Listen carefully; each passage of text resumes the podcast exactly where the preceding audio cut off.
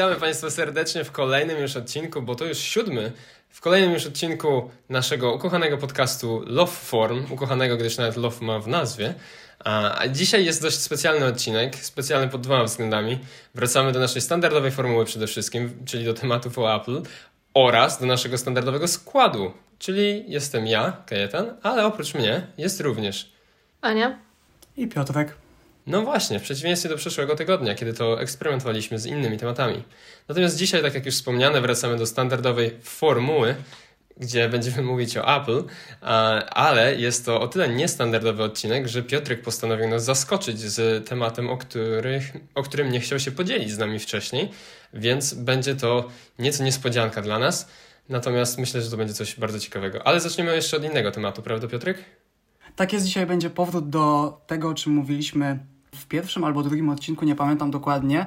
Yy, wspominałem, że wpadł mi w ręce iPhone 12 mini, którego ostatecznie przejąłem, przesiadłem się z dziesiątki Maxa, uwaga, powiedziałem dobrze. Yy, a to, że poza 12 Max, bo jest chyba największy w tym momencie, delikatnie większy od yy, dziesiątek, to największy możliwy przeskok taki gabarytowy, jaki da się w tym momencie zrobić, w tym przypadku w dół w iOSie. I byłem mega zdziwiony, jak lekko ta zmiana mi przyszła, a wręcz do tego stopnia, że nie chciałbym już większego telefonu. I e, chciałem jakoś zbadać ten temat i dowiedzieć się, co takiego wyjątkowego jest w, w mini. I e, z tego wszystkiego zacząłem sobie oglądać recenzje na YouTubie, no niemalże wszystkie, jakie wpadły mi e, w ręce. Obejrzałem ich całkiem dużo, łącznie z kanałami mającymi po, po kilka tysięcy subskrypcji, ale o tym właśnie chyba już mówiłem. Natomiast interesowały mnie bardziej w tamtych filmach podsumowania, czyli ostatnie kilka minut, gdzie każdy mm, już zapomina o specyfikacji, aparacie itd., tak itd. Tak i dorzuca dwa, trzy zdania od siebie i próbuje przewidzieć, dla kogo w ogóle ten telefon jest. I zauważyłem, że zdecydowana większość osób, recenzentów, ma z tym problem, bo albo finalnie polecają dołożyć po prostu do 12 zwykłego, e, zwykłej wielkości, albo mówią, że to dobre rozwiązanie dla osób, które przesiadają się ze starszych modeli przedszustkowych, czyli z tymi faktycznie małymi ekranami, ale do tego argumentu wydaje mi się, że należy dodać jedną rzecz, że jeżeli ktoś przesiada się z tak już leciwego modelu, to prawdopodobnie wiele od niego nie wymaga, czyli potrzebuje e, zadzwonić, napisać SMS-a i tak dalej dlatego że gdyby potrzebował coś więcej, czyli jakieś aplikacje, które są już na tamte modele nieaktualne, czy z jakiegoś innego powodu, to już lata temu w zasadzie by się przesiadł, więc pojawia się tutaj e, w, całym, w całej branży od dłuższego czasu takie pytanie, kto miałby ochotę w pełni wykorzystać system i wszystkie funkcje tego telefonu bez oglądania się za większymi ekranami. I mam tutaj na ten temat swoją teorię, chyba że chcecie coś jeszcze w międzyczasie dodać to przerywajcie. No ja generalnie na razie e, słucham z zaciekawieniem. Po prostu taki robisz wstęp, że się zastanawiam, co to będzie, co, co będzie tym decydującym czynnikiem. Zrzucaj bombę na nas, Piotrek. Dawaj. Już w momencie, gdy to zapisywałem, to wiedziałem, że to zabrzmi dziwnie, ale spokojnie od razu wszystko rozwinę i powinno być jasne, bo mini to jest idealne rozwiązanie dla ludzi trochę zmęczonych, znudzonych rynkiem smartfonów slash koneserów iPhone'ów, zaraz do tego wrócę, wiem jak to brzmi, Uuu, slash. E, o, bardzo określonej grupy fanboyów, co brzmi trochę e, już mniej górnolotnie z fanboyami, ale koneser mi tutaj pasuje wyjątkowo dobrze, bo jeżeli ktoś jest na przykład specjalistą od wina, to wiemy, że nie pije go, tylko wiadomo, najpierw wącha, patrzy, nie wiem, miesza cokolwiek tam ci ludzie robią, a dopiero później próbuje. I trochę zauważyłem, że dokładnie tak wyglądały, już mam ten telefon od około miesiąca i trochę e, mniej więcej w ten sposób wyglądały pierwsze dni, czy nawet tygodnie. Wąchałeś telefon? Z tym, nie, przenośnia tutaj wino, tutaj telefon, zaraz właśnie do tego dojdę, bo y, to nie jest taki telefon, którego po wyjęciu z pudełka wkłada się do kieszeni, tylko ma się ochotę zobaczyć, jak to wszystko działa w takiej wielkości, y, od której już się zdecydowanie odzwyczailiśmy. I tutaj mała dygresja. Mój brat ostatnio przesiadł się z ósemki plusa na dziesiątkę standardowej wielkości, tę, pierwsz, tę pierwszą generację i po dwóch godzinach, jak zrobił sobie ten iOS Migration Process, czy, czy jak to tam się nazywa, to momentalnie przyznał, że e, zupełnie nie czuł, jakby miał nowy telefon, a różnica przecież między tymi modelami jest dość duża. I to mi dało do myślenia, że zdecydowana większość użytkowników patrzy na telefon pod kątem e, ergonomii korzystania, co jest oczywiste, oczywiście e, jasne, no bo do tego to urządzenie służy, codziennie na tym pracujemy i ma to być przede wszystkim wygodne dla nas. Natomiast są małe grupy ludzi, które oczekują czegoś trochę innego. Y, czyli zwykłymi, zwykłymi słowami, po prostu lubią się tym telefonem bawić, testować go, patrzeć jak wyglądają nowe funkcje i tak dalej. I wszystkie te funkcje, do których byłem przyzwyczajony, ja też to tak odbierałem w pierwszych dniach korzystania. Wszystkie programy, do których byłem przyzwyczajony na Maxie w 6,5 calowym prawie ekranem, tam 6,4 chyba, y, Sprawdzałem, jak tutaj wyglądają, y, czy na przykład ikony nad y, Control Center nie są zbyt blisko nocza, bo tam są trochę upchane, czy generalnie na home screenie nie są ściśnięte i tak dalej, i tak dalej. Jest wiele takich małych rzeczy, na które fajnie jest zwrócić uwagę y, w, konkretnie w tym przypadku. I jak dobrze wiemy, prawdziwy fan Apple podchodzi do telefonu trochę inaczej niż typowy użytkownik, bo w, poza zwykłym korzystaniem lubimy sobie właśnie sprawdzić każdą funkcję, poszukać jakiegoś nowego zastosowania i mam wrażenie, że to właśnie dla takiego dość wąskiego, a nawet bardzo wąskiego e, grona osób, które czasami nawet e, wyżej niż e, samą praktyczność korzystania z telefonu, stawiają jakieś nowe doznania, które płyną z tego, że, że je mają i oczekują od sprzętu przede wszystkim jakiejś odmiany w stosunku do poprzedniego modelu, co ostatnio o tym był nawet pierwszy odcinek jest w branży taki mały przestój, niewiele się dzieje, trochę zmian y, systemowych, natomiast telefony generalnie są po prostu duże, mają cały ekran z przodu i niczym nas nie zaskakują. I to właśnie wydaje mi się, że iPhone 12 y, mini. A, jeszcze chciałem zauważyć jedną rzecz. Zauważcie, że od samego początku, od 2007 roku, Apple nigdy nie przełamało, nie wiem czy jakikolwiek inny producent telefonów, Apple nigdy nie przełamało e, trendu wielkości ekranów, bo od 2G do 4S mieliśmy 3,5 cala, 5 ESC i SE to były 4 cale, no i potem już zawsze był standardowy rozmiar plus, e, plus, plus albo max. I właśnie z modelem 12 pierwszy raz przyszło coś świeżego, tylko teraz problem jest taki, że dla ludzi normalny, a nawet mały telefon, to jest właśnie wielkość tej podstawowej y, dwunastki, przez co mini skreślają, stąd tylko 6% chyba udziału w sprzedaży czy coś takiego. I mhm. albo uda się odwrócić y, przyzwyczajenia ludzi do dużych ekranów, co będzie mega ciężkie, bo telefony to dzisiaj telewizor, książka, konsola, używamy go do wszystkiego, więc im większy ekran, tym lepiej no albo mini zostanie takim telefonem dla, e, dla wariatów, którzy nie boją się, chcą trochę zaryzykować też swoimi pieniędzmi, e, ale cieszą się, że mogą spróbować czegoś nowego.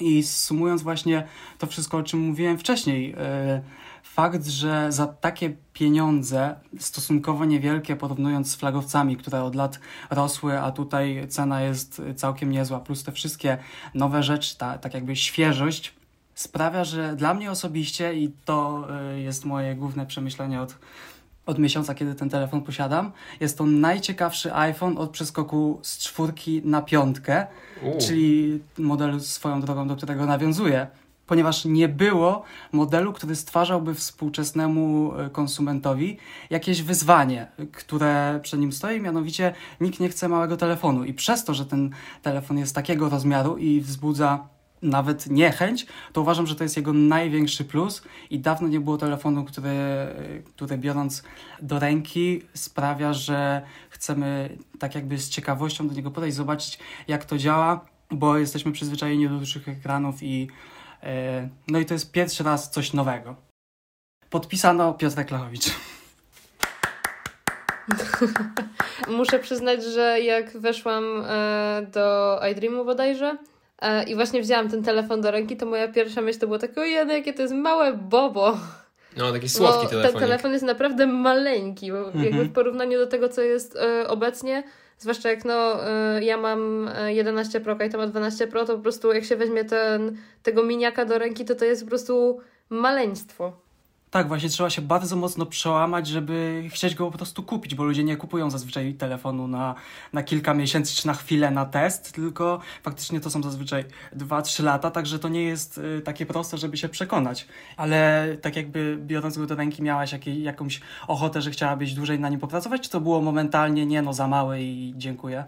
Znaczy nie miałam, myślę, takiego e, podejścia na zasadzie, o dobra, to jest za małe, tylko ja jestem na tyle content z moim telefonem teraz, że nawet nie myślę o kupowaniu jakiegoś nowego, więc gdybym była na rynku e, do kupna telefonu, tak, czyli powiedzmy właśnie patrzyłabym na upgrade, to myślę, żebym się zastanowiła nad nim, przy czym no e, tutaj dla mnie dużym plusem tego telefonu, który ja mam jest to, że on ma bardzo dobrą baterię.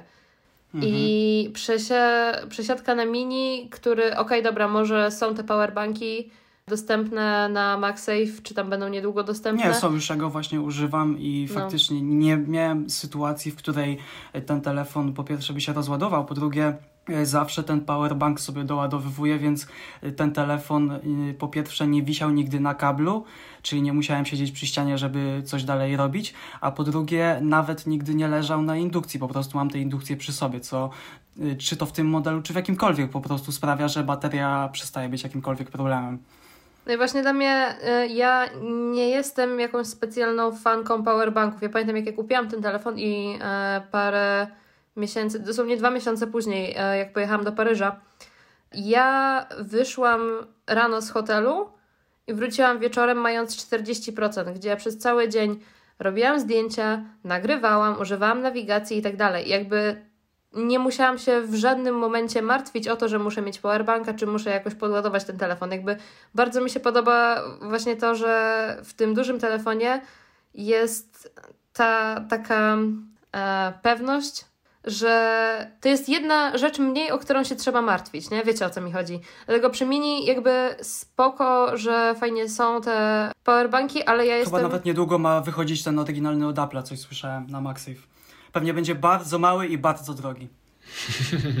na pewno. Ale ja właśnie nie lubię bardzo powerbanków i to myślę jest jedyny powód, który by mnie powstrzymał, bo jakby dla mnie rozmiar e, telefonu myślę nie masz takiego znaczenia, ja mogłabym mieć mniejszy ekran, e, ale bateria myślę dla mnie by była tutaj decydującym czynnikiem.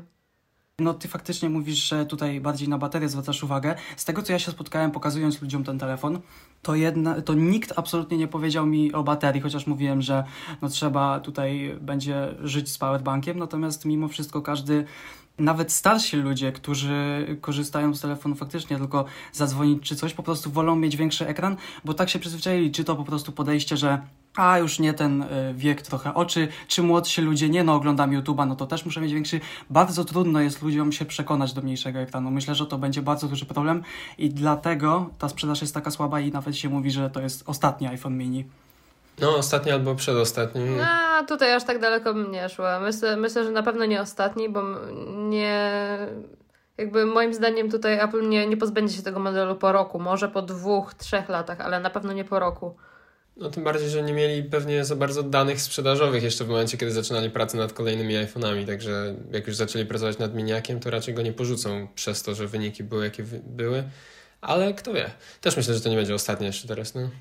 No myślę, że to też jakby ludzie potrzebują czasu, żeby się przekonać po prostu do mhm. tego formatu, bo to jest coś tak nowego na tym rynku właśnie gigantycznych ekranów, no bo y, też już myślę o tym, kiedyś wspominałam właśnie chyba w drugim odcinku, y, że dlaczego telefony z Androidem są tak gigantyczne, bo Snapdragony teraz są tak po prostu power, power hungry, że trzeba wkładać wielką baterię do środka, no a jeżeli jest wielka bateria, no to sam telefon też jest większy, więc siłą rzeczy większy ekran i tak dalej. Jakby to jest e, tutaj przyczyna, dla której e, Androidy są tak, e, w sensie telefony z Androidem są tak duże.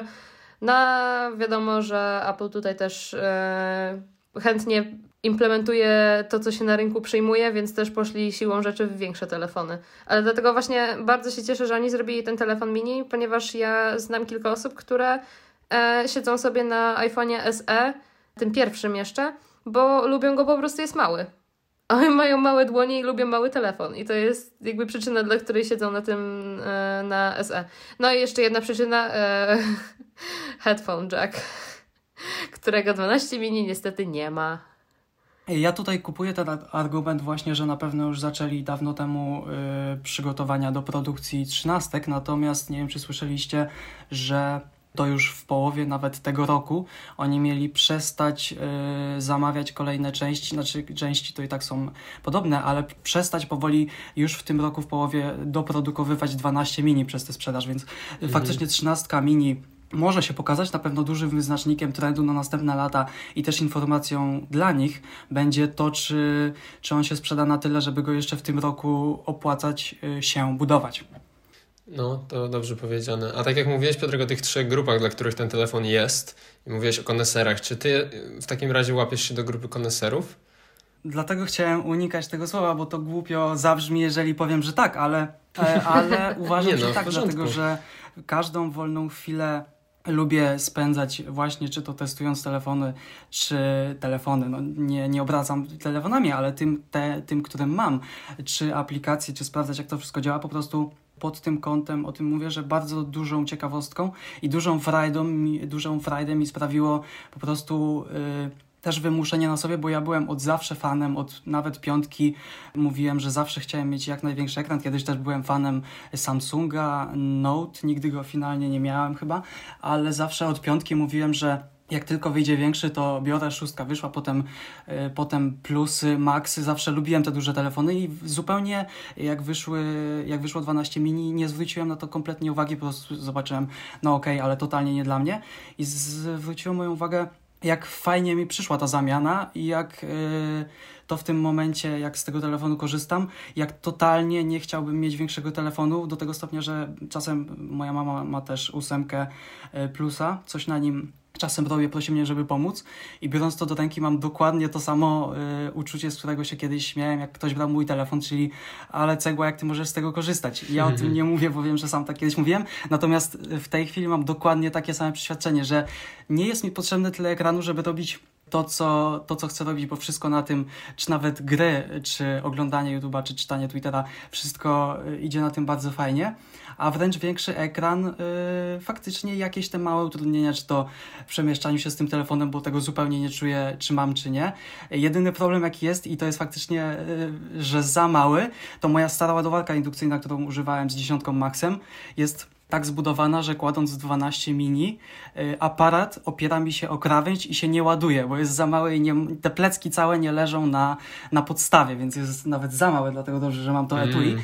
Natomiast po prostu pod tym kątem koneser, że po prostu wszystko, co się da w tym telefonie, sprawdziłem, nie dlatego, że będę z tego korzystał, tylko tak jak mówiłem ostatnio w odcinku o Apple Watchu o aplikacjach, po prostu uwielbiam się tym wszystkim bawić i patrzeć, nawet rozmieszczenie ikon na home screenie, czy nie jest za małe, po prostu lubię patrzeć na takie rzeczy i próbować zrozumieć ludzi, którzy to projektują. Pod tym kątem uważam i myślę, że niezbyt wielu użytkowników mimo wszystko zwracałoby uwagę na takie rzeczy. Tak mi się wydaje. Czyli to w sumie z definicji niemalże koneser. Spoko. Bardzo fajnie. tak, ja i Kajetan jesteśmy Apple House, a ty już, e, Piotrek, wskoczyłeś na wyższy level i jesteś Apple... E, kon, kon, nie, czekaj. Jak się mówi o tych, o koneserach, e, koneserach wina? Sommelierze. O, ty jesteś Apple e, Sommelier. Ale jeszcze ciekawostka, jeśli chodzi o tę przysiadkę samą e, z Maxa to iOS Migration Process trwało około 10 minut. Przerzuciło mi wszystko łącznie z tapetą, z aplikacjami firm trzecich, które były oczywiście nawet zalogowane i było to super przyjemne i proste, natomiast jakiś czas temu miałem okazję migrować dane z jakiegoś modelu Xiaomi y, mojej siostry ciotecznej do chyba Samsunga A5 czy czegoś takiego. I po 25 minutach z, odpalił nam się przy konfiguracji nowego telefonu ta podpowiedź, czy chcielibyśmy przerzucić dane ze starego telefonu. Oczywiście kliknęliśmy, że tak. Była opcja jakie dane. Kliknęliśmy absolutnie wszystkie, jakie się dały. I po tej właśnie dość długim czasie, bo z pół godziny się to ładowało, odpalamy telefon i yy, jakież było nasze zdziwienie, gdy nie przerzuciło się absolutnie nic. Przerzuciło się może z pięć aplikacji, z czego nie wiem, czy Facebook i niektóre takie nie są preinstalowane na tych telefonach. I jasne, nie chcę siać fermentu, pewnie to tak nie działa zawsze. Natomiast po prostu mm, zakładam, że my mieliśmy pecha, natomiast chcę zauważyć, że Apple pecha nie ma. I w momencie, gdy na przykład biorę czyjś telefon, ktoś mnie prosi, żebym mu pomógł przerzucić wszystkie dane i telefon po zaznaczeniu tych funkcji, nie robi tego, co chce, a trochę przy tym telefonie spędziliśmy, to za przeproszeniem ja wychodzę na idiota, a nie sprzęt, bo to tutaj się chwalę, że nie wiadomo, jak się znam na technologii, żeby pomóc z przerzuceniem Podcast rzeczy ze starego telefonu. prowadzi. Tak, a, a nie potrafię przerzucić rzeczy między telefonami z Androidem, dlatego nie podoba mi się, że nie mogę tym telefonom za, zaufać. To jest kolejna rzecz, dlaczego ho, ho, ho, dlaczego Apple jest takie super, bo my tym sprzętom po prostu możemy zaufać, a w tamtym przypadku to było taki, taki strzał. Dobra, fajnie sobie zaznaczyłeś, ale i tak ci nic nie przerzucę.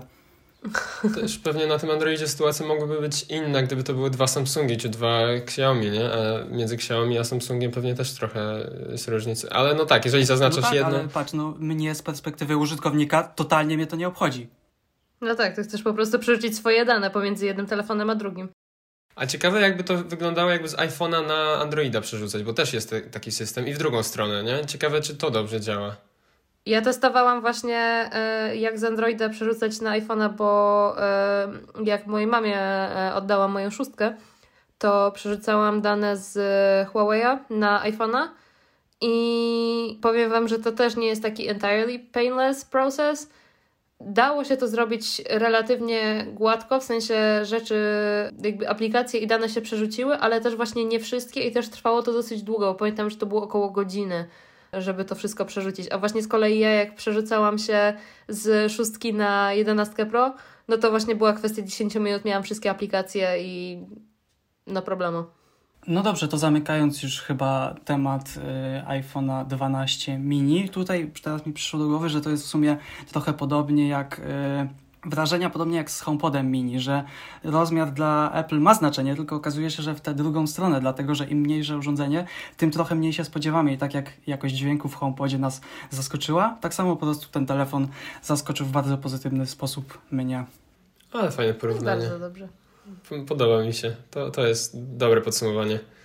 Także otwieram sobie w tym momencie drugą kartę na mojej liście notatek z, do odcinków i... Dawaj, druga bomba na nas.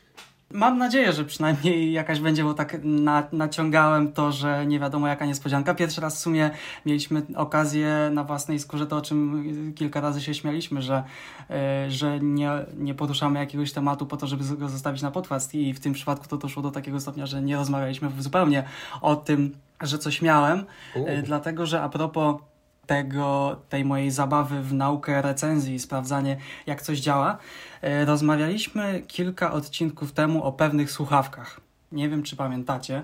Beatsy? Nie. Pamiętasz, Kajetan, jak w zeszłym tygodniu, nagrywając odcinek o Formuły 1, godzinę próbowaliśmy walczyć z mikrofonami? Nie może AirPodsy Max kupiłeś.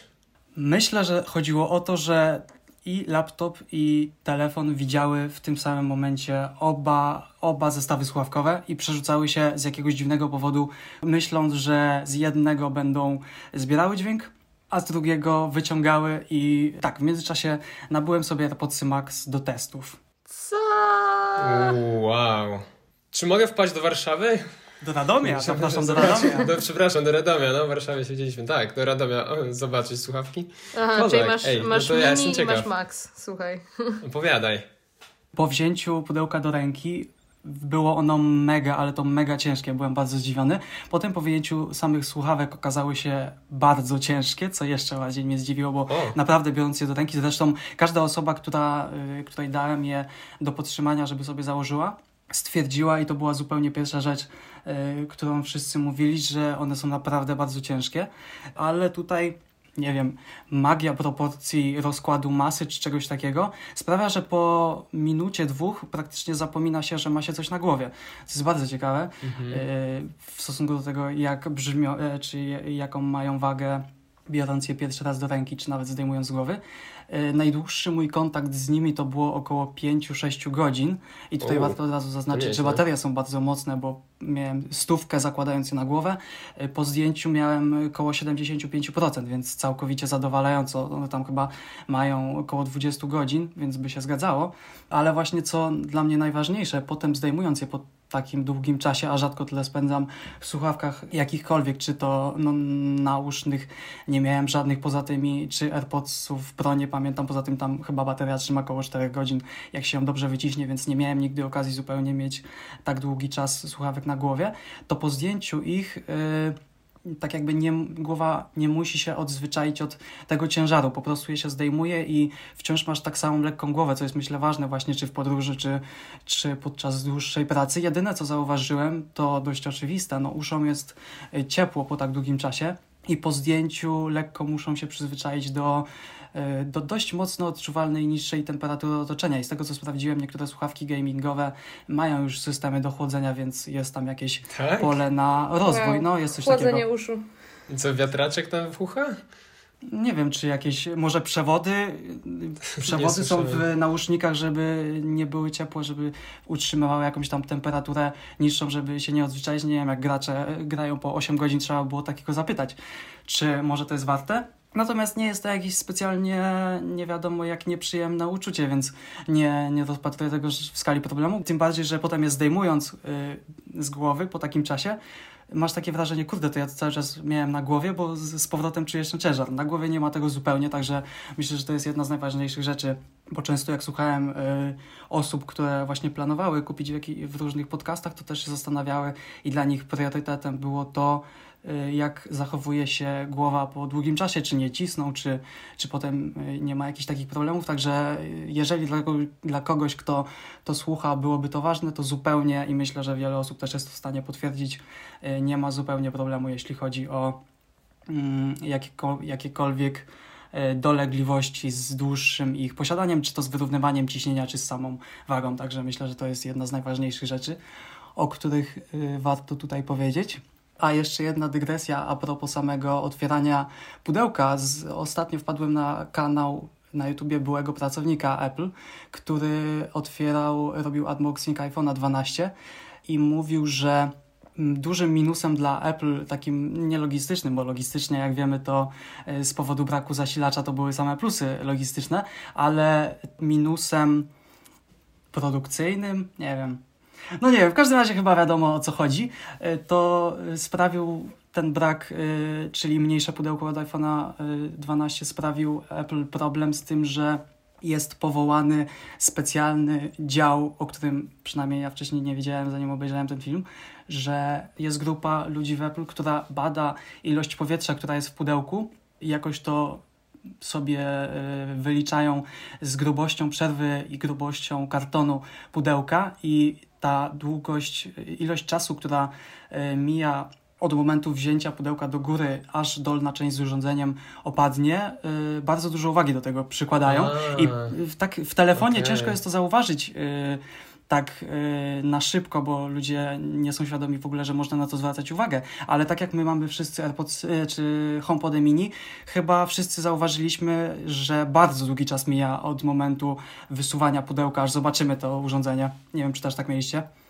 Szczerze mówiąc nie pamiętam, ale przy, przy HomePodzie w sumie to trwało tak z 5 sekund, zanim się wysunęło kompletnie. Tak mi się wydaje, że coś koło tego to mi, mi zdecydowanie dłużej. Tak, y, ja to właśnie pamiętam, stąd zwróciłem na to uwagę, że bardzo długo się zsuwało to pudełko i tak słyszałem, jak to powietrze się wypompowuje. Nie wiem, to, to może mi się trafiło ten, nie wiem, odpowiednia ilość powietrza czy coś takiego, ale u mnie to się aż za długo powiedziałbym e, wyjmowało i tak musiałem, już miałem dopychać sobie paznokciami, żeby to w końcu wyszło. No w każdym razie ciekawostka jest taka, że mają odpowiedzialny za to zespół, który dba tylko o to, żeby się urządzenia odpowiednią ilość czasu wysuwały z z opakowania. I a propos tego, czyli takich teamów odpowiedzialnych za estetykę, chciałem zwrócić uwagę na jedną rzecz tutaj, z której się y, ludzie bardzo śmiali, czyli tego opakowania na AirPodsy, znaczy, no tak, na AirPodsy właśnie, Torebeczka. tego skórzanego, tak, torebeczka. Y, a propos jej samej za chwilkę, ale chciałem zauważyć y, jedną rzecz, która za mną chodzi nawet w tym momencie, jak mam je założone na głowie, ponieważ y, ona jest skórzana. Są dwa zapachy takie, które zawsze za mną jakoś chodzą w życiu. Pierwszy to był taki, jak byłem w Muzeum y, Ferrari w Maranello. Był taki mhm. strasznie fajny zapach, taki sterylny, niemalże szpitalny, połączony ze starą skórą samochodów zabytkowych. Y, to to jest pierwszy zapach, który poczułem poza tamtym miejscem tylko raz. To były perfumy Ferrari, tylko w dużo mniejszej skali. To nie było tak intensywne. I drugi zapach, który za mną chodzi i myślę, że będzie przez dłuższy czas, to jest zapach tych słuchawek połączonych ze skórą tego etui, ponieważ to też jest taki bardzo taki jakby zapach fabryki, do tego właśnie tej skóry, być może, nie wiem, sklepu, taki bardzo wyjątkowy zapach, jeżeli ktokolwiek będzie miał e, okazję czy z Państwa słuchających, czy Wy kiedyś przechodzić koło na przykład Apple Store'a, czy gdzieś i będą te słuchawki, to naprawdę mimo wszystko wracamy do konesera e, wina i tak, iPhone'a. Tak, Bardzo gorąco polecam powąchać te słuchawki, bo pachną rewelacyjnie. Dosłownie koneser, nie? Tego się nie spodziewałem. Wąchanie słuchawek. Takiego plusu. Naprawdę, jeżeli to etui miało być do niczego y, nieprzydatne, do tego jest y, dla niektórych niezbyt ładne, warto też zaznaczyć, że słuchawki wyłączają się tylko wtedy, gdy y, leżą w nim, odkładając je na biurko nie. Mm, I do tego troszkę się z czasem, bo przenosiłem je, specjalnie właśnie nie chciałem jakoś bardzo mocno dbać o nie, po prostu wkładałem słuchawki razem z tym do plecaka przemieszczając się. Nic tam się z niczym nie stało. Oczywiście pudełko zwykłe by było wygodniejsze, no ale jest tak jak jest. W każdym razie potrafi się to etui e, nie tyle odgniatać, co odstawać od słuchawek trochę i to już zaczyna trochę słabo wyglądać, co jest dość dużym minusem, jeżeli mówimy o estetyce. Natomiast to wszystko rekompensuje ten zapach. Także jeżeli ktokolwiek będzie miał okazję, to bardzo gorąco jeszcze raz zachęcam do powąchania tych słuchawek, e, czy właśnie tego etui. E, natomiast Dzięki. jeśli chodzi o samo już użytkowanie, czy też jeszcze z, pod kątem estetyki, to mamy tutaj dwa przyciski, czyli koronka i przycisk do zmiany trybu transparentności.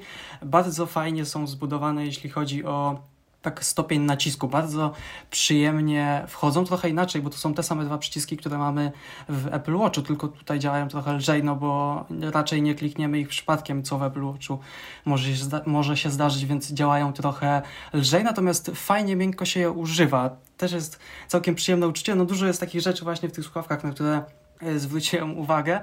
A co do samej koronki, to z mojej perspektywy też na plus jest to, że w momencie dostosowania głośności nie łapie się, nie wiem czy kojarzycie, jak wyglądają słuchawki Band Olufsen.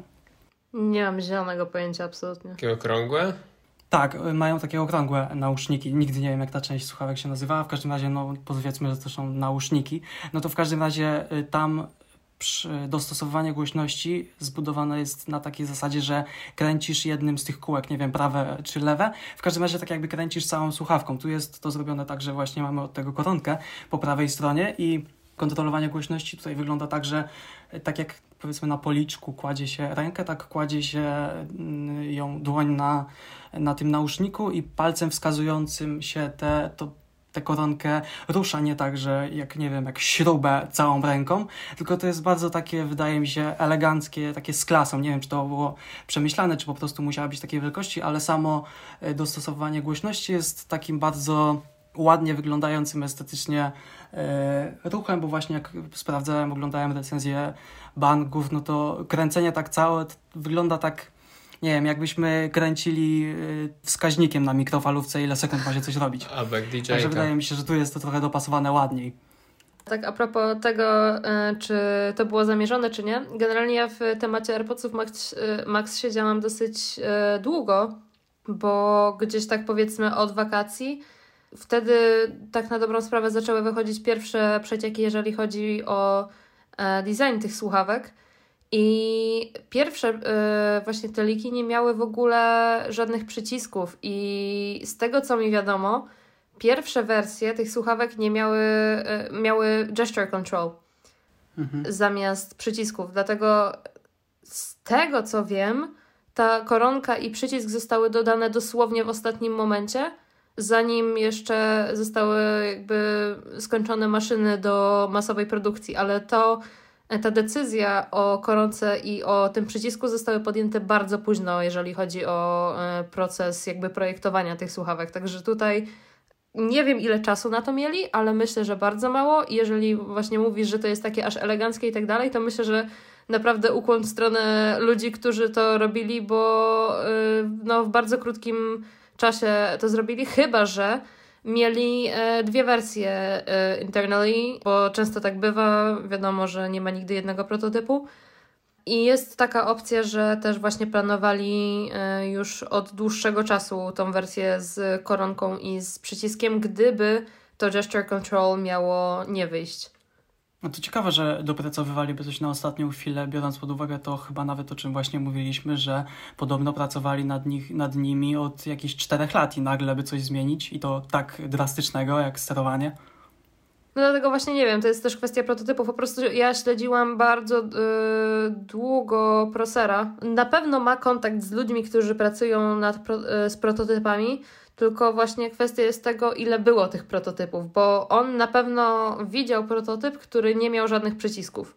Nie zdziwiłabym się, gdyby yy, były też modele, które miały tą koronkę na dole, albo gdzieś tam w innym miejscu, albo miałyby tylko przycisk i tak dalej, więc e, z tego co ja wiedziałam, w sensie z tego, co ja wiedziałam, z tego, co ja do, dowiedziałam się od ludzi, którzy mają informacje, e, no to takim najbardziej popularnym tym modelem, prototypem był ten e, bez przycisków. Także właśnie trochę się zdziwiłam, jak zobaczyłam, potem oglądałam ten film, e, oglądałam launch video i tak mam, kurczę, przyciski?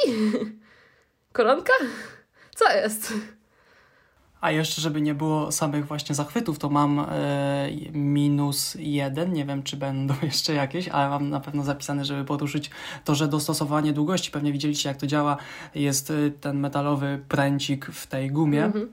Działa to moim zdaniem trochę zbyt ciężko, to znaczy, jeżeli e, już nie mając ich jeszcze na głowie, jeżeli sobie pociągniemy za część ze słuchawką z nausznikiem, e, to żeby w ogóle się to zaczęło przesuwać, trzeba się trochę z tym posiłować. To mnie trochę zdziwiło, jak już się to ruszy, to sobie fajnie płynie, ale e, sprawia to taki, albo ja nie mam siły, jestem chudy, nie wiem, ale e, sprawiło mi to na tyle wyraźny, w cudzysłowie oczywiście, problem, że zauważyłem, że trochę się z tym trzeba pomęczyć i mając je na głowie, to można zauważyć jeszcze mocniej, bo wtedy trzymając sobie za gumę, powiedzmy prawą ręką, a za lewą słuchawkę lewą ręką, to faktycznie, żeby trochę to nawet przesunąć, trzeba mm, dość wyraźnej siły użyć. I nie wiem, czy tutaj yy, musiało tak być, żeby one były na tyle stabilne, żeby ten metal się nie obsuwał sam, no bo wiadomo, gdyby to było jakieś, nie wiem, też gumowe czy coś, no to mniej by się ślizgało, a jednak ten metalowy pręt wchodzi w metalowe zagłębienie, więc żeby to się sztywno trzymało, może musiało być tak mocno, ale na to zwróciłem uwagę, że trochę, trochę za bardzo się, trzeba się siłować, żeby je sobie... Pewnie oczywiście raz się dostosuje i jest ok, ale jest to bardzo mocno zrobione. No ja myślę, że na pewno był cały sztab inżynierów, który pracował tylko nad tą jedną częścią e, tych Też słuchawek, tak także to tutaj myślę, minus że dla nich mieli bardzo dużo mieli bardzo dużo różnych wersji, które testowali e, internally jakoś tam i w koniec końców stanęło na tej, z którą e, koneser Piotr Lachowicz ma problem. No, znaczy to i tak jest lepsze niż gdyby się miały podczas używania na przykład w takiej pięciogodzinnej trasie czy pracy same obsuwać je co pół godziny, no tak. poprawiać. No, to była tragedia, więc już wolę pomęczenie się chwilę z nimi. A jeśli chodzi o sam wygląd, to już yy, yy, kończąc to, Oczywiście dalej jest to wersja, e, kwestia e, subiektywna i mimo, że tak jak rozmawialiśmy w tamtym odcinku, wspominałem, że trochę mi się to i chyba się zgodziliśmy, że trochę się gryzie ta sportowa siatka z minimalistycznymi, eleganckimi e, nausznikami, to mm, takie mam dni, że jestem do nich przyzwyczajony, że tak sobie patrzę, nie no, całkiem ładne, ale znowu następnego dnia już znowu mi się to gryzie, więc jest to dalej taka kwestia, a propos tego, że pracowali na tym tak długo, dalej jest to kwestia dość sporna, pewnie każdy będzie miał inną opinię, ale może też o to chodziło, że, że przyciągają tym wyglądem, bo trzeba mieć na ich temat jakieś zdanie, bo to są takie dwa różne światy połączone w jedną w jeden zestaw, czyli ten sportowy i elegancki. Natomiast znalazłem taki fragment, nie wiem, czy cytat, czy z jakiegoś filmu, czy jego książki. Był pewien francuski pisarz, który o wieży Eiffla mówił, że jej nienawidził i pytany, dlaczego codziennie je kolację w restauracji na jej szczycie, mm-hmm. mówi, że to jest jedyne miejsce w Paryżu, z którego nie widać tego cholerstwa. I jeżeli komuś się nie podobają, to zawsze można je trzymać na głowie i sobie ich po prostu słuchać, więc na tym zakończyłem po prostu kwestię subiektywną a propos designu. No dobra, to w takim razie może przejdziemy do tego, jak one brzmią i jakie jest noise cancellation i tak dalej, także... Mhm, miałem właśnie do tego przejść, bo może z jakichś dziwnych powodów dla kogoś jest w tym urządzeniu ważna jakość dźwięku. Yy, także zacznę od Co? tego, że... Jakość dźwięku niemożliwe. Gdzie tam? W słuchawkach? Po co? Nie, Przecież nie po to się kupuje słuchawki. One mają wyglądać. Ostatnia rzecz, na jaką zwróciłem uwagę je testując. Naprawdę. ANC działa bardzo dobrze, to znaczy ono wręcz sprawia, ono jest niebezpiecznie dobre, to znaczy ja się ośmieliłem i wyszedłem w nich na miasto zobaczyć jak to działa z włączonym i Oj, oj. m, sposób odcięcia się od świata w AirPodsach Pro to już jest dość mocno zauważalne, ale z, przez to, że mamy tutaj dookoła ucha yy, no wszędzie to urządzenie, to jesteśmy oderwani maksymalnie, w, przy czym no właśnie na mieście jest to y, tak jak mówiła Ania i dopiero teraz się jestem w stanie zgodzić, że jest to bardzo niebezpieczne chodząc w tym po mieście. Z AirPodsami Pro y, da się trochę słyszeć, jeżeli coś się naprawdę głośnego dzieje. Tutaj jest to absolutnie niesłyszalne. W domu, będąc samemu, ustawiłem sobie głośność mniej więcej na 70%. ANC jest na tyle takie troszeczkę inne niż w AirPodsach Pro, bo no jednak mając podniesiony głos, yy, no słyszy się siebie. Tutaj tak nie jest. Yy, Tak jakby mam wrażenie, mając yy, dość głośną muzykę na tyle, żeby się faktycznie odciąć i włączone ANC, ruszając ustami, czy mówiąc coś, czy próbując krzyczeć, żeby zobaczyć do jakiego poziomu jest to doprowadzone, ja bardziej czuję mięśnie, że ruszam ustami niż faktycznie słyszę swój głos. I to jest Psychodeliczne nieco. no szapoba, bo jest no mega mocno e, wyciszające. Także jeżeli chodzi o ANC, to myślę, że nikt, ktokolwiek e, przeprowadzał te testy, nie widziałem, żeby się do nich przyczepił, a też nie do, do niego przyczepił. Ja też nie jestem w stanie. Po prostu ANC jest super. A jeśli chodzi o samą e, jakość dźwięku, Oczywiście AirPodsy Max brzmią lepiej niż AirPodsy Pro. To jest absolutnie oczywiste. To były jedyne słuchawki, do jakich mogłem je porównać, bo nie mam w domu innych. Brzmią oczywiście pełniej, dźwięk jest taki cieplejszy. E, Również przez mocniejsze ANC możemy używać jeszcze mniej e, volume niż, niż w Pro, żeby się, będąc odciętym, nie musimy jeszcze trochę więcej dodawać, żeby słyszeć absolutnie każdy dźwięk w piosence. Tworzą nam taką fajną e, aureolę wokół ucha, czego Pro po prostu fizycznie nie są w stanie zrobić, bo, bo dostarczając dźwięk bardziej centralnie, punktowo, po prostu mamy włożony taki paluszek w ucho, a nie okalamy je całe. Natomiast biorąc sobie tę samą piosenkę na prawie maksymalną głośność, przeskakiwałem sobie, mając czasem w uchu Maxy, a czasem Pro.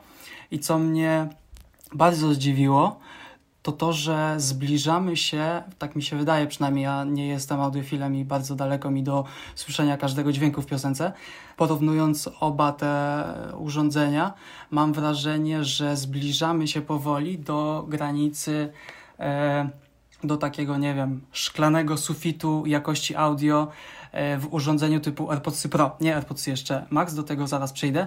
Natomiast różnica między tymi dwoma urządzeniami, co mnie trochę zdziwiło, nie jest jakimś totalnie kosmosem. To nie jest tak, że mając AirPods Pro nie mamy pojęcia, co to znaczy bardzo, bardzo dobra jakość dźwięku, dlatego że y, porównując je, no chyba w tej chwili, jeżeli chodzi o Apple, to z referencyjnym dźwiękiem, bo to jest najlepsze, co można y, w tej chwili od nich dostać, więc na tę chwilę nie budują lepszych y, dostarczycieli dźwięku do naszych uszu. Nie jest ta różnica jakaś totalnie gigantyczna.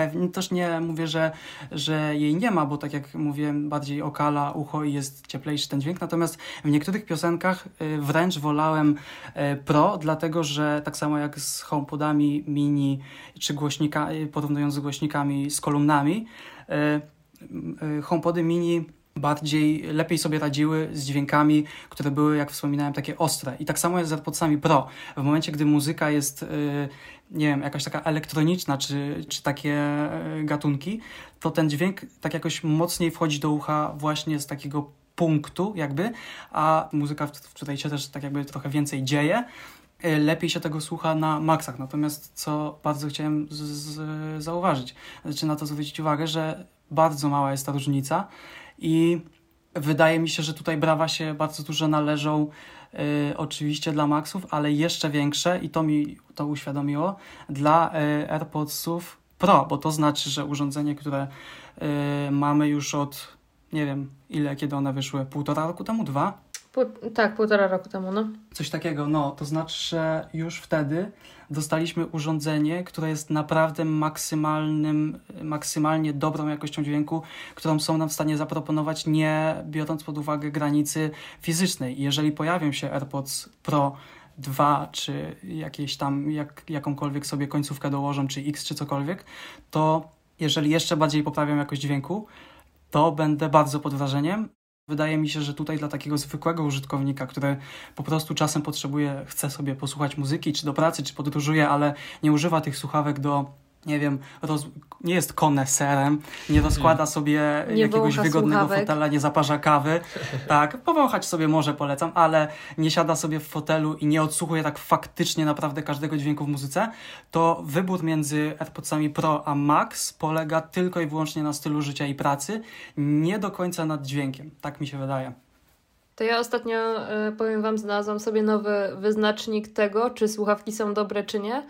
I polega ten test na tym, że odpalam sobie piosenkę Seven Nation Army i na początku, jak są te, tych kilka charakterystycznych dźwięków bardzo na tej e, gitarze basowej, nie wiem, czy próbowaliście kiedyś tego słuchać na e, AirPodsach Pro. Słychać każdą strunę i słychać, jak struny się poruszają. Nie, w sensie, nie wiem, na ile e, wy graliście na gitarze kiedyś może? Kajto, wiem, że próbowałeś, ale nie wiem, na ile Piotrek. Ja powiedzmy, że próbowałem, ale można powiedzieć, że nie grałem. Dobra, bo generalnie to jest po prostu. y, spróbuj sobie, Piotrek, serio, odpalić na AirPodsach Max Seven Nation Army i wsłuchać się w tych pierwszych kilka dźwięków. Okej. Ja, I zobaczysz, jak bardzo słychać jakby różnicę dźwięku, bo tak, jak y, szerpniecie strunę w gitarze, no fizyka, fale, wiemy jak to się rozchodzi, to słychać, to dosłownie słychać. To nie jest tylko taki, wiecie, jeden dźwięk, tylko słychać faktycznie jak ta fala przechodzi wzdłuż tej struny. Ja wiem, że to brzmi strasznie głupio, to jest chyba taki temat przewodni dzisiejszego odcinka, ale naprawdę spróbujcie Wracamy sobie do tego. koneserstwa. Bo no, wystarczy mówię, wystarczy się wsłuchać. I tutaj e, porównanie sobie zrobiłam z Crusherami e, od Skull Candy i nie słyszałam tego już tak dobrze. No ale było to w miarę słychać, ale nie aż tak dobrze jak na AirPodsach Pro. I od teraz jak będę testować jakieś słuchawki, to, e, to będzie właśnie moja pierwsza taka rzecz, którą będę robić. Swoją drogą, e, tak dobrze opowiadałeś, Piotrek, o tych słuchawkach, że e, w międzyczasie sobie sprawdziłam, ile one kosztują w Holandii, bo naprawdę po prostu aż mnie korci, naprawdę tak mnie korci, żeby je kupić w tym momencie. Ale właśnie też tak powiem, że mnie też tak trochę zacząłeś zaciekawiać i zachęcać, żeby Masakra. kupić do czasu, kiedy nie doszedłeś do podsumowania i do tego, że w sumie AirPods Pro się aż tak dużo nie różnią pod względem jakości dźwięku i w tym momencie stracili klienta, bo myślałem, że trochę lepiej będzie. Ja nie, nie mogę znaleźć nowego mieszkania, a w, u mnie w domu jest naprawdę głośno. Mam taki problem, że u nas się bardzo mocno dźwięk rozchodzi pomiędzy pokojami i w momencie jak mój e, współlokator w drugim pokoju rozmawia z kimś na e, FaceTime, nie na słuchawkach, no to u mnie to... No ja się czuję tak jakbym ściany nie miała, także ja jeżeli chodzi o noise e, cancelling, AirPodsy Pro dają radę barely jakby nadal, e, jeżeli naprawdę potrzebuję się skupić, no to e, idę po prostu gdzieś indziej. Jeżeli nie potrzebuję jakoś bardzo się skupić i nie przeszkadza mi jakoś bardzo ten dźwięk z, z za ściany, no to jestem powiedzmy w stanie to przeżyć na e, AirPodsach Pro, ale jak teraz tak mówisz, że mają o wiele lepszy noise cancelling AirPodsy Max, to korci, no, bo wiecie, można by było powiedzieć, e, to weź się przeprowadź, co będziesz słuchawki kupować. Niestety w Holandii jest ten problem, że z mieszkaniami, e, mieszkania często są rozdawane, przydzielane na zasadzie loterii, ponieważ jest tysiąc chętnych e, na jedno mieszkanie e, często i nie jest łatwo dostać mieszkanie, także kupienie słuchawek z dobrym noise cancelling to wcale nie jest taki głupi pomysł.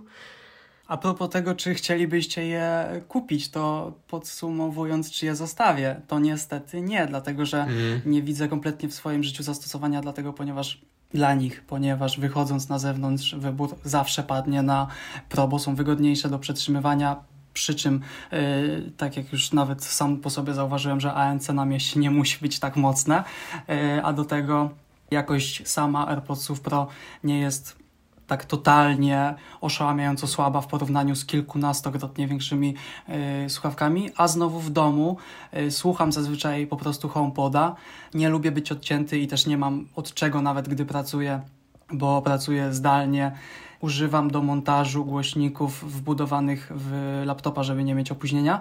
Nie lubię po prostu być odcięty, bo jeżeli siedzę w domu, to to jest po prostu na tyle oaza y, spokoju już wtedy, że nie, nie muszę też mieć dźwięku podawanego tak, do, tak centralnie do uszu, więc po prostu to jest na pewno dla kogoś, kto ma bardzo konkretny styl życia, to znaczy dużo czasu spędza w podróży albo dużo pracuje stacjonarnie, ale po prostu potrzebuje tego odcięcia. Ja tego kompletnie nie potrzebuję i nie byłbym w stanie sobie uargumentować tego zakupu, także trafią na sprzedaż po prostu.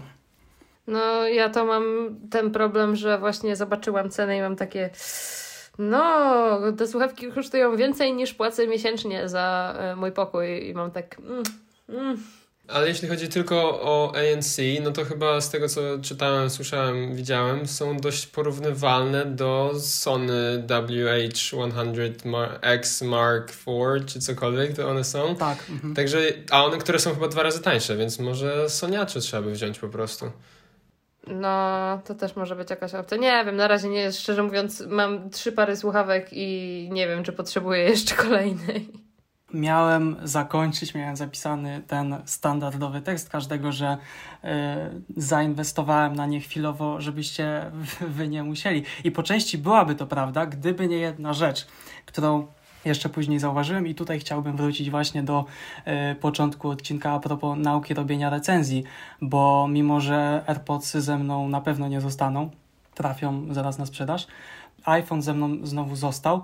Bardzo gorąco polecam tego typu y, zabawy, oczywiście w racjonalnych pieniądzach i właśnie śledzenia. Trzeba się troszkę znać na cenach, za ile można sprzęt kupić, żeby nie popłynąć. I y, było to bardzo ciekawe z mojej strony zbudowanie sobie właśnie doświadczenia i startu do testowania tych słuchawek, bo też nie ukrywam, że takim ostatecznym gwoździem przybijającym mój palec na stronie do kup teraz było to, dobra, jak będą słabe, to przynajmniej powiem o tym w podcaście. Więc było to bardzo też Zapraszamy do prowadzenia tego. podcastu. Yy, tak. I kiedyś trafiłem na taki wykład na TEDxie psychologa, yy, pana chyba Jacka Walczewskiego i on powiedział właśnie takie zdanie, które zawsze za mną chodzi, że yy, są w życiu rzeczy, które się opłaca i które warto, i nie zawsze to, co się opłaca, warto, a nie zawsze to, co warto się opłaca. I nie opłaca się kupować słuchawek za 3000 zł. Natomiast zawsze warto spróbować sobie zbudować jakieś doświadczenie, może się czegoś nauczyć, czy po prostu docenić sprzęt, tak jak w tym przypadku, który ma się od dłuższego czasu, bo od kiedy posłuchałem AirPodsów Max, które są, tak jak mówiłem, referencyjne teraz, jeśli chodzi o Apple, to jeszcze bardziej doceniłem i gratuluję jeszcze raz AirPods są Pro, ponieważ dużo mniejsze sławki brzmią naprawdę super i pod kątem właśnie docenienia ewentualnie tego, co się miało, Fajnie, że mogłem przygotować taką, e, takie dwie recenzje. E, zachęcam każdego, żeby po prostu czasem zabawił się trochę i w rozsądnych, tak jak mówię, inwestycjach, bezpiecznych w miarę, ale starał się sobie budować właśnie, jeżeli ktoś się tym interesuje, a słuchając tego podcastu chyba e, trochę się trzeba interesować, to nawet jeżeli się lubi tak mocno jakąś firmę jak my, to czasem nie zawsze ten najdroższy sprzęt jest dobry dla nas, co nam Y, skrzętnie Apple próbuje zawsze wmówić. Zawsze warto sobie chwilę przetestować i zupełnie inne testowanie jest mając chociażby przez kilka dni w domu niż w sklepie, także do tego bardzo chciałbym zachęcić. Bardzo fajny wniosek. I kurczę, no, fajna sprawa, sam chętnie bym też faktycznie posłuchał chociaż chwilę. Da się to bezpiecznie zrobić, bo jeszcze jeżeli ktoś nie chce kupować, nie chce sobie zamrażać pieniędzy, to po prostu może sobie wypożyczyć, nie będąc mediami, tak jakby. Na przykład w Warszawie powstało Centrum Testów Kuby Klawitera, do którego można iść i sobie bardzo, bardzo wiele sprzętów potestować, posiedzieć o. z nimi ile się chce więc nie trzeba ich kupować, a przed zakupem, przed wydaniem tak naprawdę tych pieniędzy już na stałe, na pewno zawsze warto sobie to sprawdzić, bo może się okazać, że potrzebujemy zupełnie innego sprzętu niż nam się wydaje. Dlatego też warto słuchać recenzji na podcaście Loveform, bo można się dobrze doedukować do swoich decyzji kupieckich. Plug nasz własny na naszym własnym podcaście. Z mojej strony to wszystko na dzisiaj. W sumie z naszej strony nie mogliśmy mieć dużo więcej, ponieważ zrobiłeś nam temat niespodziankę, więc. Ale myślę, że to był ciekawy odcinek. Piotrek Ale bardzo mnie zaskoczyłeś tym, że I masz. I już nie mogę się doczekać następnego. Max. Tak, ja też się dziwiłem. Natomiast już się nie mogę doczekać następnego odcinka Piotrek recenzuje, kiedy to spodziewam się usłyszeć o tym, jak to jest używać Maca Pro i Pro Display XDR. Za 250 tysięcy. Także sprzedaję AirPodsy Max. Y, będzie inny sprzęt, który a propos jednego tematu, który mamy zapisane na jeden z następnych odcinków, będzie testowany, więc y, będzie się na naszym podcaście działo jeszcze. Myślę, że już właśnie powoli możemy się żegnać na dzisiaj. Dziękujemy bardzo za słuchanie, jak zwykle. I za tydzień wiemy już, o czym będziemy rozmawiać za tydzień? O niespodziance dla dzisiejszych słuchaczy, ale to nie będzie już niespodzianka dla nas, tylko wymyślimy po prostu coś nowego. W sensie wyczytamy z naszej listy coś. Także będziemy e, mieli nie wykład, tylko będziemy mieli dyskusję już następnym razem pewnie bardziej. Ale takie recenzje są mega ciekawe, myślę też. Mam nadzieję, że nikogo i Was też bardzo nie zanudziłem. Tym starałem się, żeby to było krótko. No wyszła standardowa godzina w sumie, więc trochę, trochę zeszło. Ja myślę, że na spokojnie, bo samemu no, nie mieliśmy okazji, chyba żaden z, ani ja, ani Anuk nie mieliśmy okazji z AirPodsami Max, ani iPhone'em mini za dużo obcować, więc w sumie ciekawie było to usłyszeć z takiej perspektywy. Także dzięki Piotrek za Twój research i za Twoje w sumie no, poświęcony czas, jakby nie było. Czysta przyjemność. Myślę, że słyszymy się w przyszłym tygodniu. A dzisiaj żegnają się z Wami Ania Kajetan i Piotrek. Do usłyszenia.